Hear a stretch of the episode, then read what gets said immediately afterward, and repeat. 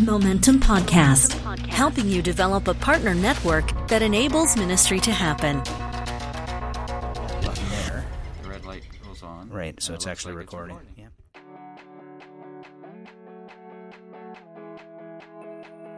Welcome to the Momentum Podcast, Episode 10. I'm Daryl Parsons, still recording by myself while Naomi is on mat leave, but I've got another guest from the YFC Canada National Office. Steve Klaassen has been with YFC for almost 30 years, and I love having these conversations with staff who have such longevity in ministry. Especially if you're new, getting started with partner development, I hope it's encouraging to hear from our staff members who have been around for such a long time and been successful in their partner development. Now, Steve has had a number of roles with Youth for Christ Winnipeg and now with the national team. But one of the things that you'll hear as we have this conversation is his passion for prayer and the way that he has integrated prayer into his ministry partner development. Steve, I really want to thank you for taking the time to have this conversation. Oh, glad to. Yeah, and I should make note of this because it may actually come through as people are listening. We're actually outdoors, which is a first for me. I've never tried doing a podcast recording outdoors. Okay. And we're at Honeymoon Bay Lodge and Retreat. Yes, we are. Which is a really ideal kind of location in a lot of ways for us to have this conversation because we are going to talk a little bit about the subject of prayer and partner development. Mm-hmm. And one of the things I loved here just as we're getting set up was I'm hitting the record button and you're just saying, let's pause for a second and pray, right? So I'm like, this is clearly something that's pretty seriously integrated into your identity, right? Who you are. And you've been with Youth for Christ for a long time. Almost 29 years. Almost 29 years at this point. And that speaks volumes, right, in terms of longevity. And you've been, is it fair to say you've been successful with your partner development over those 29 years? Well, in the beginning, there were some glitches that I'm going to talk about, but I just praise God for His faithfulness. In so many ways, and the incredible lessons that I've been able to learn through the whole, all of the ministry partner development components. Like it's just amazing. Yeah. Very grateful. Yeah. Well, I can say that when I hear your name in reference to kind of like partner development, like your account is one that is healthy, right? It stays. You stay in a positive balance, and so that. Says something about obviously your approach and strategy and Lord's provision, right? As you're 29 years in, right? Mm. And there was a very specific reason sort of why I wanted to have this conversation because we've talked in the past in previous podcasts, we have talked about the subject of prayer, but it's something that we probably can keep coming back to because different. Because it's important, but also different people bring different perspectives. Yeah, for sure. And as I've heard you talk in the past about your specific strategy and approach to prayer, like it's intentional. Significantly intentional, and thought maybe that'd be helpful for us to talk about, to hear you unpack it a little bit. Sure. and talk about how maybe you do it so that other people might be able to glean some wisdom and how they could apply. So you mentioned starting out maybe 29 years ago, you didn't do everything perfect, but sure not. So can you give us a little bit of an example of how you've learned some of that prayer integration over the years from that experience? Yeah, definitely. I mean. Again, sort of as you touched on yesterday when we were discussing this a little bit, depending on who you are and how you're wired and your age and kind of the surroundings you have, even with family or church or other interactions, you may see this differently. You may approach it differently. And so, to bring in your own personal components and perspective and ideas into these thoughts or ideas that God has taught me about. Mm-hmm. It can be adjusted. It can be tailored, right? Right. And, I mean, I'm also open to say this just from the beginning. Like, if anybody wants to talk about this stuff further with me at any point, feel free. Like, yep. Reach out. I'm very open and interested in having those conversations to mm-hmm. provide more details if necessary or whatever. Yep. But when I first started, you know, one of the things that I did was I just followed some what I thought was regular missionary-type practice, and that was... inviting people to partner with you. You invite them to partner in prayer. You also invite them to partner financially. Mm-hmm. And the way that you typically connect with those people on an ongoing basis is through an update letter or a ministry report of right. some kind. Yeah. And, I mean, these days some people do that with blogs yeah. or, you know, different ways, social right? media, right? Letters, emails, stuff. Yeah, yeah. Mm-hmm. yeah. And so, you know, back then that was sort of the understanding, was mm-hmm. that I would have people partnering in ministry with me, and I would send them regular updates. And mm-hmm. when I started, it was monthly. Yep. So I'd send them monthly updates, and just sort of in those updates, I would mention, well, if you could please pray about this, that would be great. Mm-hmm. But not always. The thing that really struck me at one point was I'm not really, I don't really know if people have actually committed to praying. I'm assuming right. that if people are receiving my ministry updates that they're actually going to pray. And yeah. it really struck me at one point that wasn't necessarily a good assumption to have. Okay. And then the challenge came, I think it was 2 years into YFC. And I got to a point where my surplus, my deputation account, was looking like it was going to go below zero. Yeah. And it was very disturbing. It mm-hmm. was, you know, a huge challenge, and I know a lot of people wrestle with that and go through that kind of experience. Mm-hmm. And I was just like, well, I can't I can't afford not to have a salary. Right, and that's the practical reality you're dealing with, right? If I don't keep my account in a positive balance, I'm mm-hmm. going to be short-checked or... Right. Right, okay. And I had mortgage to pay, I had car to pay for back right. then, you know, yeah. car loan, that kind mm-hmm. of stuff. And sure. so it was just, you know, it struck me. Yeah. And God's timing is so often amazing. Yeah. Unbelievable. And I happened to be around that time. I happened to participate in a conference. And there was a speaker who actually was talking about, he was a pastoral youth pastor, mm-hmm. A church youth pastor, mm-hmm. and he was talking about prayer, and he mm-hmm. was talking about prayer partners. Sure. And he laid out this strategy, and I was convicted. I thought, you know what, like I need to be more intentional about actually inviting people to be part of a prayer team. Mm-hmm. And so he gave sort of the framework for that, and then I went home and I... gave some more prayer and thought into it, and I created a structure that I've actually lived out since then. And there's so many benefits from it, and maybe if we have time we can go into a little bit of that, sure. or if it slips out along the way, great. Mm-hmm.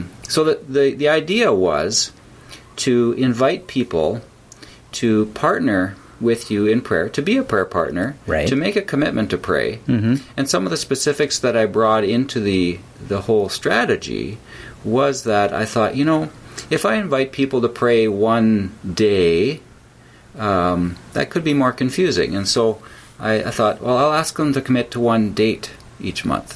Okay. Okay? Mm-hmm. So the 13th or the 25th or whatever it is, right? Yep. And when I first started, I gave people the option to say, choose a date that you prefer. Yep.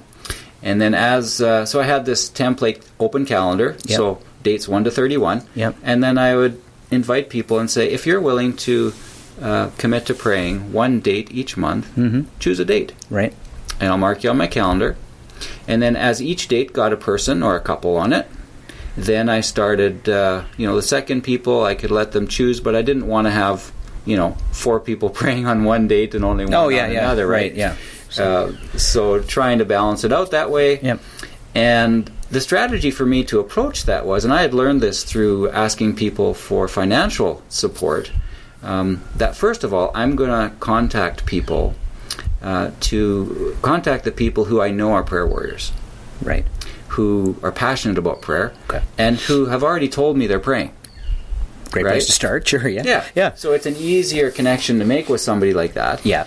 And so my first conversations were with mostly these older women who were prayer warriors. Mm-hmm. And so I shared with them the idea and asked if they were willing to commit to that, and the majority of them said yes. Right. And so my commitment then was this can be adjusted, this can be changed. What I found most effective, just how I operate, I guess, is that every month I create a prayer calendar. Mm-hmm. And the prayer calendar is date-specific mm-hmm. and event-specific in a lot of situations. So actually right now, while we're out here at Honeymoon Bay, mm-hmm. there are people praying for our time here yep. as a national team. And there are people praying for my family, specifically while I'm away. And you just hear the wind blowing. Yeah. Hopefully it's not going to be... We'll find out when we get into post-production. And so, having that commitment and making that calendar, actually putting it together, yep. Specifically with personal items, with ministry items, and always including actual youth to pray specifically for. Mm-hmm. And the other thing I do as well is each month I include... So I do two-sided. So the calendar's on the front, and yep. on the back I put praise items. Yep. And so I look at that. When I do that, I look at the previous month. Right. And I see how God has answered the prayers of the previous month. And then I put those on the praise items on the back of the calendar. Yeah. So it's an encouragement for our prayer partners. Right on. And you're physically mailing that out every month. I actually, over the years, because when I started 29 years ago, there was no email. Well, I didn't want to point that out, but okay. I'm an old guy, you know. And so actually the transition, now the older generation, I give them the option and say, would you prefer to continue to receive a paper copy, a hard copy, yep. or an email copy? Yep. And so I have about 140-ish yep. partners now, yep. and I'm only mailing out close to 40 of those. Yeah. Everybody else is receiving them by email. Right. But that still, see, this is the thing, right, is that still says to me, right, this is a commitment that you've made. That it takes work, and what I'm guessing is part of this is rooted in how strongly you believe in the priority of prayer, right? The place of prayer, and also that you see this prayer ministry as part of your job, right? That it's not, this is not an add-on for you, right? This I get the sense this is like really part of your job. Definitely, yeah. And a big part of that is sort of lived out in the response or the way that I'm able to actually encourage and minister to partners through this idea. Mm-hmm. And so what I committed to right from the beginning was, if you're willing to pray for me on the 8th of each month, yeah. I will commit to praying for you on that date as well. Right. And so it also creates a great opportunity to interact with your partners some more. It gives you an excuse to email or text or phone them up or talk to them in church and say, hey, you know what, like, I'm praying for you tomorrow, or I'm praying for you this week. Do you have any specific prayer requests?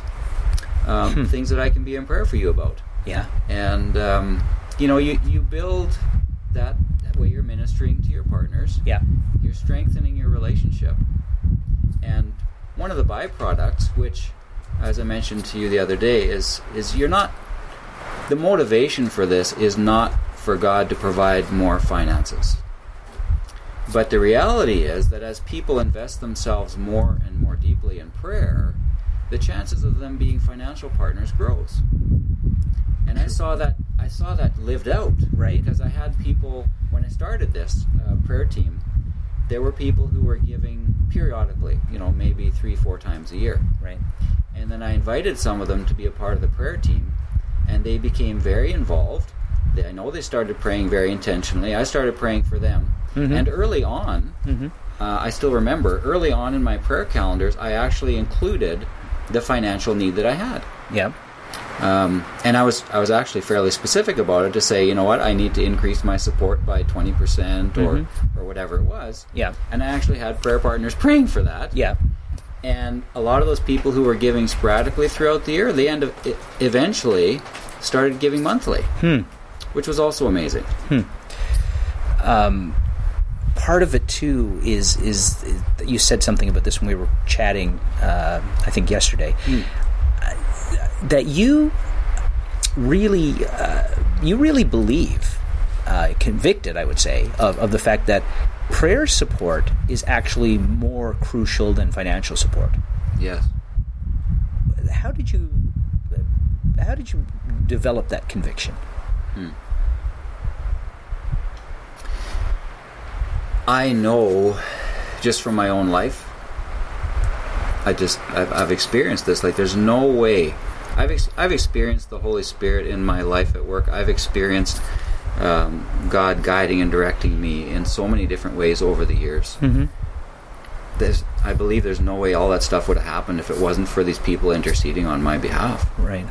And coming alongside with that intentional prayer. Mm-hmm. And even, the life change that happens in young people. It's very evident that God is at work, God is involved, God's guidance and direction is pretty clear. God's provision, is just amazing. The ongoing ways that God provides vision, God provides affirmation of calling, mm-hmm. So many different ways, mm-hmm. that the prayer of God's people is very critical. Yeah. The other thing that for me has resonated over the last number of years, connected to Ephesians 4, mm-hmm. is it's pretty clear to me that God's kingdom. Is most furthered, and God is most glorified when more and more people can participate in God's kingdom work. Yeah. So, for me, that's a motivation too, to be inviting people, even if they can't give financially, if they can only pray. I shouldn't say that. Pray, yeah. Right? That's the tension we all feel with this, right? Yeah. But they're participating mm-hmm. in the work of God's kingdom, and as a result, they will be encouraged in their faith and in their walk with God. Mm-hmm. As a result, the kingdom work of God will be increased. Yeah. And so one of the encouragements that I have for, people that are starting ministry partner development actually is, if you invite people with the motivation to invite them to join you first to be prayer partners, mm-hmm. and then have the financial invitation as a secondary, mm-hmm. I don't know. For me, that just seems... Yeah. I don't know. Mm-hmm. It makes sense. Yeah. And the underlying principle there is the intention, right? Is we don't want to be using this as a backdoor kind of bait and switch type of approach to raising support, right? Mm. We're not trying to trick somebody into becoming a supporter by making them a prayer partner. Right. So what I kind of got in terms of some underlying principles to your approach might be for somebody starting out would be is getting a commitment, being intentional about getting a commitment for somebody to be praying for you on a specific date, mm-hmm. and you're committing to praying for them on that specific date as well. Yeah. Anything else that you would say in terms of the intentional aspect of this? I think it's just, it's the ongoing challenge of providing them with the prayer.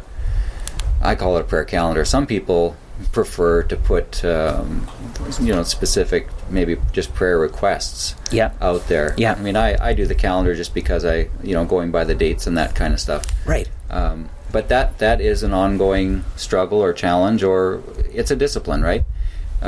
Whether you're putting together updates and or a prayer calendar, like mm-hmm. it's a regular discipline. It does take time. You have to schedule it in to your week, to your month. Right. When you're going to make that work. And so that's just part of the strategy, part of the structure that has to be a part of it. Yeah, it's a tough one. I mean, we hear that, from people, and we've all experienced it to some extent, is how do I fit all this into my schedule, right? But again, I come back to that sense that I get when I talk to somebody like yourself, that strong sense of conviction, right? There's just... it's a non-negotiable, right? Because you're convinced that prayer is that important. Mm-hmm.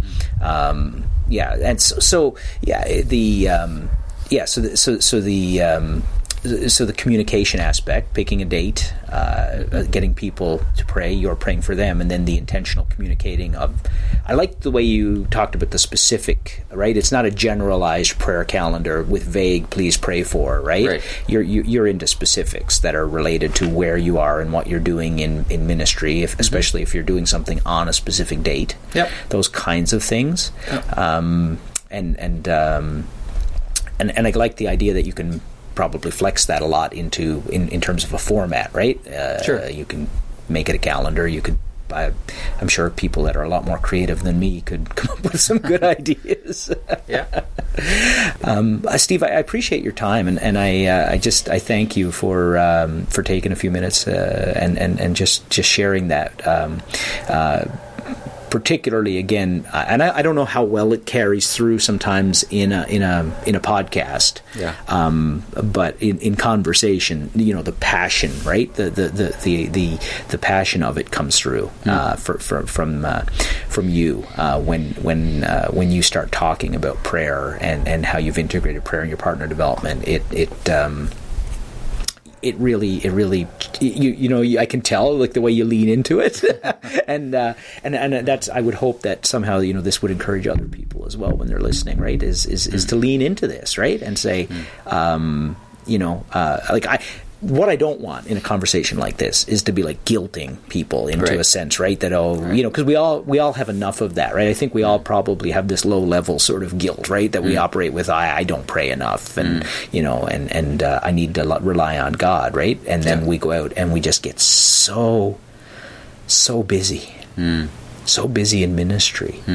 And that's the other thing I would say too, maybe as an observation, because I've seen your ministry at different points over the years, is that, like, as much as you would have invested a substantial percentage of your time in this, in developing your prayer ministry and focusing on people, you were getting stuff done too, right? Like, you were running, significant ministry as well. So it doesn't mean that we stop everything else and just don't have time to do other things. Maybe you would say in some ways it made a lot of that a lot more possible. Yeah, definitely. So often prayer is work. Yeah. Right. Yeah. And one of the things that I just mentioned, I learned not that long ago, there was a guy named Donald Whitney, I believe, who wrote a book called Praying the Bible. And so I don't always get responses from my ministry partners on specific prayer requests, even if I invite them. Okay. So when I struggled with, how do I pray effectively for them? And when I was introduced to this Donald Whitney idea and this book, and he offers some email messages with a video and that kind of thing, so it was pretty cool. So I started praying scripture. And so for the last, year and a half probably, I've actually been praying the Psalms over my ministry partners and their families. Okay. And what that does for me is it just provides me with a very powerful resource. That I believe, I just sense the Holy Spirit being at work powerfully through Scripture as I pray it over those partners. And so rather than trying to formulate my own prayers all the time for people who aren't actually sharing specific prayer requests with me, I'm able to use God's Word as an incredible resource to pray over people. That's been wonderful. That's a great practical tip. I like that, because I think, I've struggled with that, right? How do I pray for somebody when I don't have a specific request? Right. Very cool. Yeah. Anyway. Love it. Thanks so much for the opportunity. I really appreciate the interaction with you and having the privilege to participate. Much. All right. Have a great day. Thanks. You too. And if you'd like to get more practical information, feel free to send us a note, and we can connect you with some of those resources that Steve was talking about, or other ideas for supporting your ministry. Momentum at yfccanada.org.